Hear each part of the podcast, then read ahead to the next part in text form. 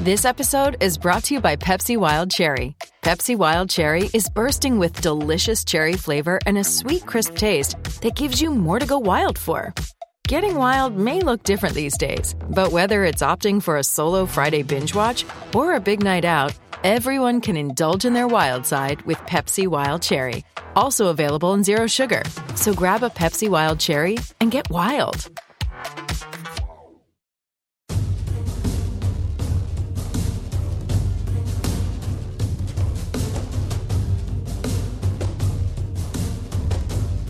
Hey everyone, this is Dan Labbe, and welcome to another edition of the Orange and Brown Talk podcast. This is a special Thanksgiving edition here. Uh, special guest today, Jeff Pearlman, who wrote the book Football for a Buck The Crazy Rise and Crazier Demise of the USFL, is our guest on the podcast today. That's coming up here in a few minutes. I got a chance to read the book, and, and it was excellent. I read it on our trip to Tampa, actually, um, and I just I couldn't put it down. It was that good. It's got a lot of great stories. Jeff and I get into that. Uh, we get into uh, his thoughts on the USFL, some Browns ties uh, in the book that I didn't know about. Some I did, and some I didn't. So we talked about that, and uh, it's it's a really great interview with Jeff. So uh, that's coming up momentarily. But first, thanks to Sibling Revelry Brewing, our sponsor here on the Orange and Brown Talk podcast, and a reminder that we're going we're going to have an event December 17th at their tap room in Westlake. There's going to be a link to sign up for that event in uh, this podcast description on the Apple Podcast Store and also in the post that goes up on cleveland.com slash Browns. But it's 8 to 9.30, Monday, December 17th. That's a couple days after the Denver game, uh, which is Saturday night. Uh, so if you want to come and talk Browns with us, Mary Kay will be there. I will be there. Doug Lesmerises, I believe, will be there too. Uh, it should be a great event. Uh, so without further ado, here is Jeff Pearlman talking about his book, Football for a Buck, The Crazy Rise and Crazier Demise of the USFL.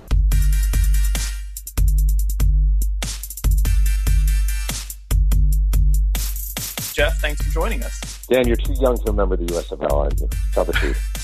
I, I don't want to make you feel old, but I was probably about four or five uh, when the USFL was around. So uh, that's not so, terrible because I was about ten, so that's not terrible. Yeah, that's see, okay. so so we're not we're not that that far apart. Yeah. Um, Right. Anyway, uh, the the thing that I, I want to get to a lot of the other stuff, you know, the Donald Trump stuff, all of that. I know you've talked about that stuff ad nauseum here, but Mm-hmm. um, you know, I want to get to some Browns related stuff first because there are some Cleveland Browns connections in the USFL, and and the one that Yeah. stood out to me, of course, is Brian Sipe.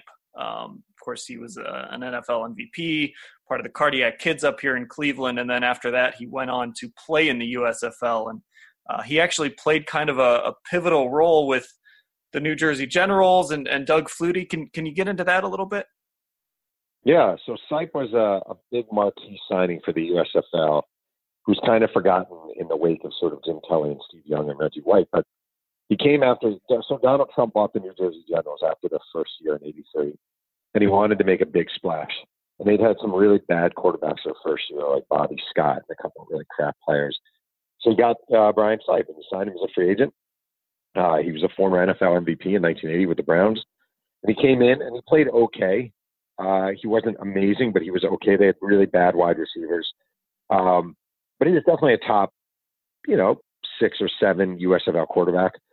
And, um, but he wasn't really what Trump wanted. Trump wanted marquee headline guys. And Brian Sipe at that point wasn't. He was just a really good quarterback. So after the 84 season, um, Trump went out and signed Doug Flutie out of Boston College, a reigning Heisman Trophy winner, and made him the highest paid uh, football player in America in the history of, organized football.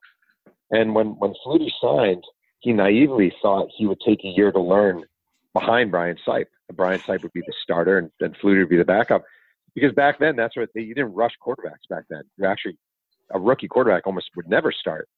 So he came in and he thought that, and a couple weeks later, uh, Brian Sipe was traded to the Jacksonville Bulls um, because you know Trump was all about headlines. I mean, this was a, this was about getting attention to him, not about really winning football games.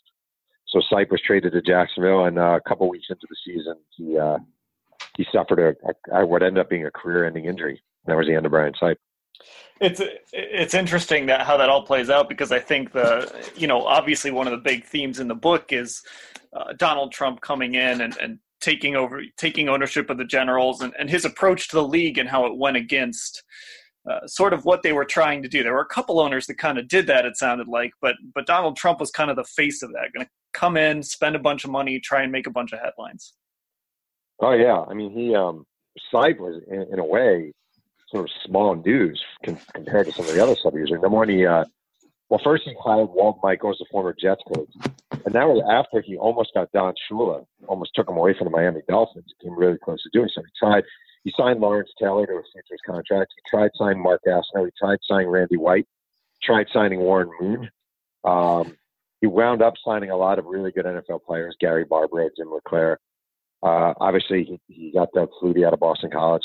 You know, the USFL was supposed to be a slow growth league. The idea was slow growth and not paying too much money, and you got to walk before you can run. And Trump, that was not his whole goal was to get an NFL franchise and he thought uh, in order part of the way to do that was to build up an NFL worthy franchise in the USFL. Well, one of the uh, the kind of underrated maybe Trump stories in the book that I thought was early on when they had the initial I, I don't remember if it was the initial owners meetings, but but one of the first owners meetings, and they're mm-hmm. waiting around for Donald Trump to to join them, and he essentially calls in and says, "Hey, you know what, guys? I'm uh, I'm I'm not in right now. I'm I don't remember exactly what he said, but he basically said that uh, he he wasn't going to own a team like they thought. This was, of course, before he would buy the Generals a year later. But but I thought that was kind of a uh, a, a, funny sort of underrated part of the of the Donald Trump saga in this book. Oh yeah, it was very very Donald Trump, uh, especially what we know now. Where all right, we have this guy, this New York businessman, real estate guy. He's going to buy the New York team, so we're set. This is going to be great they needed they knew they needed LA, they needed New York, they needed Chicago, they needed Washington. So getting a New York owner with pretty deep pockets was a big deal. So they're all gathered in this conference room in San Francisco. And you know, they you can picture this archaic kind of beige phone where you patch in people and they put them on speaker and hey guys, it's Donald. So uh yeah. Uh, it turns out I'm not going to buy the team after all. I got a lot of stuff going on. I hope it works out great. All right, good luck, guys. I'll talk to you. Click everyone's like, "What the hell just happened?" And they, uh, yeah, they lost their New York owner. Luckily, a guy named Walter Duncan, uh, a rich man, oil man from Oklahoma, wound up sort of doing the the other owners a favor and took the New York franchise for a year, the New Jersey franchise for a year. But yeah, that was the introduction of Donald Trump.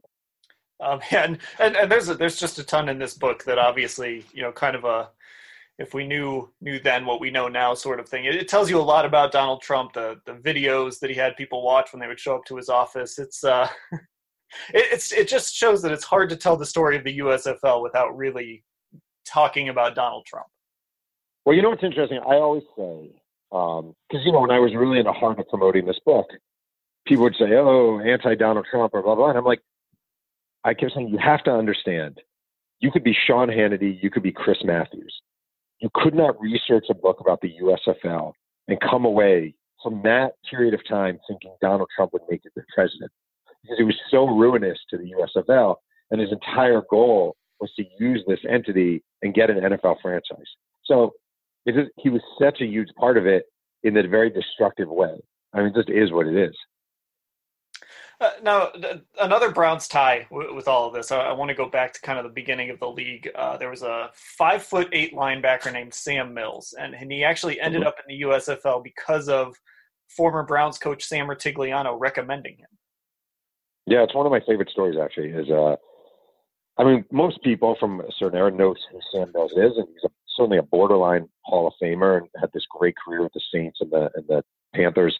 Um, he came out of Montclair State, Division Three.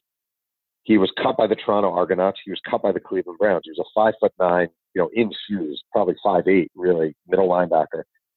And uh, Sam Rutigliano, the coach of the Browns, called Carl Peterson, who was the GM of the Philadelphia Stars of the USFL. This was in 1983, and said, "Listen, there's this guy you should sign, and you're going to see him, and you're not going to want to sign him."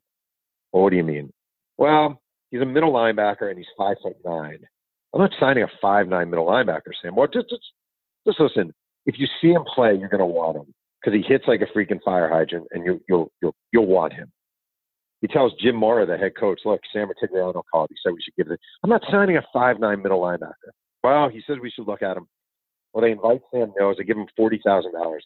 At the time, Sam Mills was teaching photo and woodworking at uh, East Orange High School in New Jersey, and he shows up in camp and he's just the absolute best player in camp. And, and for my money, He winds up being the best player in the history of the USFL. He's just an unstoppable, ridiculously good middle linebacker. Uh, and thanks to the USFL, and really thanks to Sam Rutigliano making that call, he went on to have this legendary career. Sadly, he died very young, a legendary career. Uh, it, there's so many personalities like that in this book too, and you know, uh, another another Brown side, Kevin Mack, came out of the USFL. There's so many guys that just essentially needed an opportunity the NFL wasn't willing to give them. So, kind of among all of the, uh, you know, the crazy stories about the partying and, and the drug use and guys that were never going to make it in the NFL, there were, you know, there's there are a lot of stories like Sam Mills that uh, these guys just needed an opportunity, and the USFL afforded them that. You know, it's funny. I was watching because I'm a loser. Last night, I was watching a little bit on YouTube of the '86 Jets Browns playoff game. This really great game. It was Bernie Kosar's second year. I grew, I grew up a diehard Jets fan, and I just I was bored, and I was on YouTube. And I was watching this game, and Kevin Mack had a huge game USFL. Gerald McNeil, the kick returner for the Browns, huge game USFL. Uh, the Jets star wide receiver, one of them was JoJo Townsell, uh, USFL. There's just any game you watch in that era. I always say, um, if you watch the '87 Super Bowl between the Broncos and the Redskins when Doug Williams won the MVP, well, Doug Williams threw four touchdown passes in that game. One of them was to Kelvin Bryant from the Philadelphia Stars. One was to Gary Clark from the Jacksonville Bulls. One was to Ricky Sanders from the Houston Gamblers. Doug Williams had played for the Oklahoma Outlaws. Like the imprint of the USFL is all over 80s and 90s football. It's everywhere you look. Kevin Mack, Kevin Mack, Kevin Mack came to the Browns. He was actually sold from the LA Express to the Browns when the Express was hemorrhaging money. They were not supposed to do that. It violated every USFL rule known to man but they needed money, so they sold him to the Browns. I think for a hundred thousand bucks. And well, you know, and on top of that, we're we're recording this on uh, the Tuesday after the the Chiefs and, and Rams game uh, on Monday Night Football, and uh, you you look back at you know the the part you have on Jim Kelly and, and the Houston Gamblers and kind of how they built that team and ran a wide open offense. In, in some ways, you know, there were parts of the USFL that were really kind of ahead of their time. Oh, not in some ways. Factually, I mean that game someone tweeted at me last night that that game reminded them of Express Gamblers, and I was like 100 percent because it was this game between the LA Express and Houston Gamblers uh, back in '84 when Jim Kelly and Steve Young just lit it up just like last night, but only about 6,000 fans watching it. Um, if you look at NFL offenses at that time, uh, and you watch the, you know, like watching those games, it's almost always quarterback, two wide receivers, fullback, halfback, tight end. Same thing all the time. Maybe once in a while you have a single back. Maybe once in a while you have two tight ends, but it's almost always the same formation. Then you look at the USFL. Mouse Davis is running the run and shoot with Jim Kelly. No tight ends on the roster. Four or five wide receiver sets. The wide receivers they were bringing in were all these guys who were like 5'9", 5'10". They ran 4'2", 4'3", 4'4", 40s. It's just a track meet stuff. Three step drop, bam. Three step drop, bam. Um, so what you see now in the NFL and what you see now in college football uh, a ton of it truly started with the USFL and the run and shoot and Mouse Davis in Houston. So in in reading through this, the the one thing that kind of stuck in my mind through everything, you know, and, and there was there were so many factors that went into the re, to why the USFL didn't work. Um, I mean, I mean, some of it was bad weather. I mean, I don't know how many instance, instances there are of you citing a big game and then you know it takes place in like a, a snowstorm or a rainstorm or something, yeah. so so nobody came to watch it. But do you think there was a scenario where this league could have worked? Uh, I mean, it would have been very, very hard to. It would have been hard for the league to be around for 30 years, you know, and for us to still be talking about it. But, um, I mean, a couple of things. Number one, if Donald Trump never got involved, just being honest, because his intentions were not to help the league, they were to help themselves. Number two, if it stayed 100% committed to spring and never even touched the fall. Uh, number three, if um, they start they didn't spend uh, insane amounts of money that early on. And the original plan was was slow growth, one or two stars per team. Um, I really think they had something they had something uh, ahead of its time with the regional drafts. So they had a general draft, and then each team would have five territorial schools. So if you were if you were uh, the Philadelphia Stars, you were drafting from you know whatever Penn State, Pitt, Delaware, Rutgers, whatever. If you were the Tampa Bay Bandits, you were drafting out of Florida, Florida State, between Pippen. So fans were going to be following these players, presumably from high school to college to your teams. I just think that was really smart. But they abandoned almost every good idea they had in the end. Um, because they followed Donald Trump's plan of going to fall and challenging the NFL director. It was just a really has nothing to do with modern politics. It really doesn't. It was just a really stupid, sort of misguided attempt. Yeah, and and you know, of course, uh, they had issues vetting owners in general. Uh, yeah. you know, finding guys that maybe had fake money or you know they thought had money and, and didn't have it. That that was that was certainly an issue throughout the, well, the last third of the expanding expanding by six teams after one season not the best idea. yeah, probably not. Um, who, who was who was someone you talked to uh, among the the bigger names? Uh, the Steve Youngs, the the Jim. Who's someone you talked to that, that seemed to really have a fondness for the league? Somebody who went on to have success in the NFL, but, but maybe looked back at the USFL fondly. Oh, Steve Young is is the prime example. Steve Young, Steve Young loves the USFL. He doesn't like it. Loves the USFL. Loves talking about it. Can laugh about it and laugh about it and laugh about it. Uh, looks back. I mean, he didn't get paid nearly the money he was owed. He played for a nut job owner. Um, by the end of it, you know, his final game, one of the great, of the final home game in LA Express history. They they were playing at the uh, Coliseum, but they with a 90,000 seat stadium, they were drawing about 6,000 a game. So they played their final game, home game ever at Pierce College, uh, a Division three school in uh, in you know in the suburbs. And it was Doug Williams of the Arizona Outlaws, Steve Young of the LA Express, playing at basically a community college field with about 3,000 fans watching. I mean, that's amazing. And um, you know, Doug Williams shaking Steve Young's hand after the game and saying, "What the hell are we doing here?" And instead of looking at it with any bitterness, uh, Steve Young and, and Doug Williams, actually, both those guys, they just can laugh at it and take real pleasure in it, in the memories. You know, it's like looking back at great fraternity days or looking back at your freshman dorm in college. Um, so those guys, Williams, uh, Young, great guys to talk to. Really love the USFL.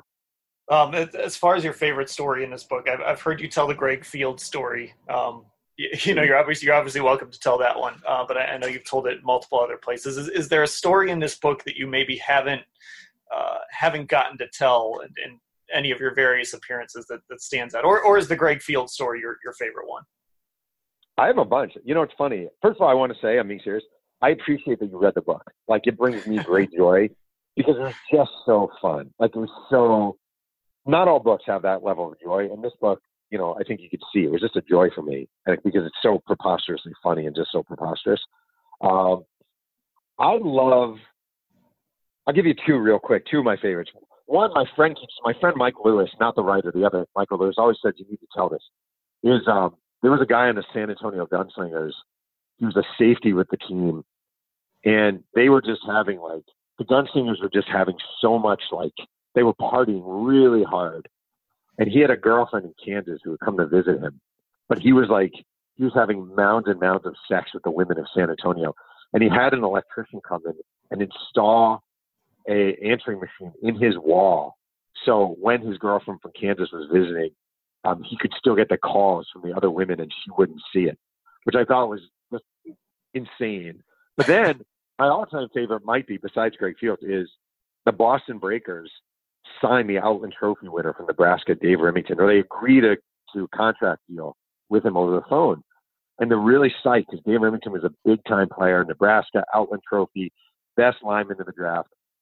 And so they reach an agreement with him and they send uh, team representatives to the Logan airport to pick him up. And he's not on the plane. And they're confused. and it turns out they were negotiating with a guy pretending to be Dave Rimington, just messing around with them. And then they had to admit in a press conference that they'd been fooled by a fake Dave Rimington. It's just so USFL, you know. but I, I mean, to me, I could literally, I won't do it to you. I could be here all day. You could give me a number and I could give you 70 stories from the USFL. It's the most preposterous league that's ever existed. I, I, had completely forgotten about the answering machine story, but but, but I remember when yeah. I read that, I'm like, oh, but this is incredible. um, right.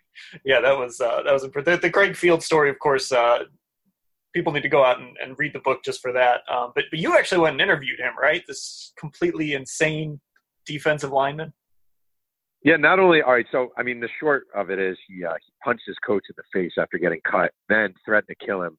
Then the LA Express hired Liberace's bodyguard away from Liberace um, in order to protect the coach and off and defensive coordinator. Um, so no one had heard from him for years, and I kept calling people. We went to Grambling. I called Grambling, nothing. asked different teammates, nothing. But I found two addresses. So just because I don't know, I took my uh, my son Emmett, who was he was nine at the time, on a uh, on a road trip to San Francisco to find Greg Fields, and we knocked on a bunch of doors and different addresses, and we ended up. Uh, his sister lived in, in an apartment in San Francisco, and she said, "Oh, I'll, uh, I'll pass on your number. I'll try to pass on your number." And uh, 20 minutes later, I'm driving back to where we're staying, and Greg Fields calls me. And the next day, it's me, my nine-year-old son, and Greg Fields in a food court in Sacramento eating Cold Stone Creamery and talking about the U.S. USFL. It was one of the great finds of my life. That's fantastic. Um, I'll, I'll, let you go here in a minute, but just yeah, obviously you've written so many other books, but is this one is is this one your favorite because of the subject matter and because it was sort of a you know, I not to use the I, am going to use this term. I hate it, but a, a passion project. Does, does that make this book more special to you? Yeah, because no, number one, I always wanted to write it. Number two, everyone told me not to write it. Like I kept getting rejected and rejected. Who's going to buy it? What's your audience? And I was like, to hell with it. I want to write this. This is one I want to write. So, uh, yeah, it means a lot more. And also, it's just like the the people are so thrilled to talk about it. It was not. This was not digging and digging and begging and trying to get Brett Favre to talk to you. This was guys who were just thrilled to tell you their stories, and that makes it really fun because I felt like I was a part of it. And and the and the last one I want to bring up is uh, the something that I don't we'll never see this, and and I don't know if it ever happened before this. I, it will never happen again. This league will always be able to say they had two rosters, two entire rosters traded for each other. Yeah, it's the best thing ever. The best trade ever. Chicago Blitz, Arizona Wranglers because the owner of the Chicago Blitz lived in Arizona and didn't like making me flight to Chicago nine times a year for games. So the natural solution is we'll just trade the rosters for each other. It's the best league ever. Truly, I'm not saying it's the best football ever. I'm not saying, you know, blah, blah, blah, but there's no more entertaining entity in sports history than the USFL. I will, I will maintain that. Yeah, it was a, it was a really great read. Uh, it's football for a buck: the crazy rise and crazier demise of the USFL, and uh, you know we didn't touch a lot of the Donald Trump stuff, but um, for that alone, it's it's certainly worth uh, worth reading. Um, you know, had I don't know, maybe it would have paid more attention to that before uh, before the presidential election a few years a few years ago. We would have known what was coming, but uh, there, there's yeah, a lot of that in here, and uh, just some really great football stories and, and, some names I know Browns fans will recognize, and of course, just NFL fans in general will recognize. Jeff, uh, appreciate you taking the time. All right, thanks a lot, man. I appreciate it.